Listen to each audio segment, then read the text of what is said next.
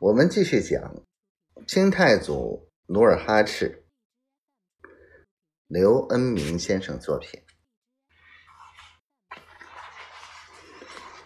皇太极率领的兵马来到东城门外一里许的一片荒地，守卫在城门上的明军见黑压压的满洲兵涌上来，一时慌了神。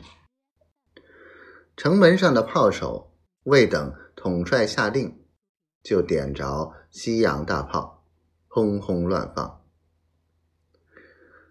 炮声应着杀声，震天撼地，撕裂人心。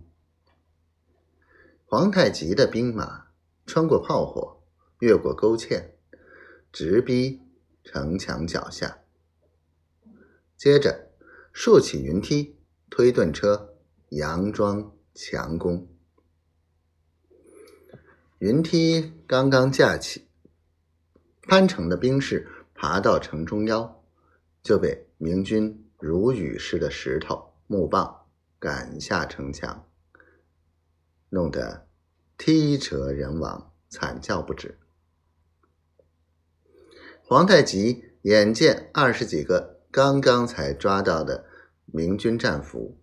攻城毙命，便马上鸣金收兵，佯装丢盔弃甲而逃。这时，恰好尤世公登临永宁门城楼观战，眼见满洲军弃师而逃，心中大悦，便手拔长剑飞下城楼，下令打开城门。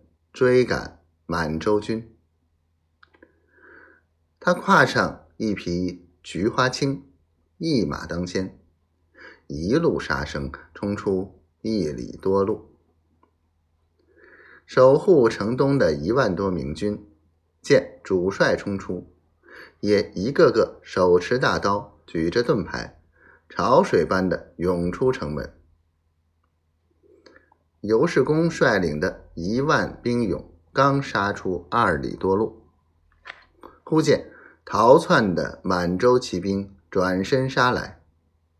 接着，大路两侧的树林里、土窑里、洼地里、荒草里、沟渠里，骤然涌出几万大军，犹如火山爆发的岩浆、决堤的江水，将尤世公一万人。团团围住，刹那间，刀兵相接，杀声震耳。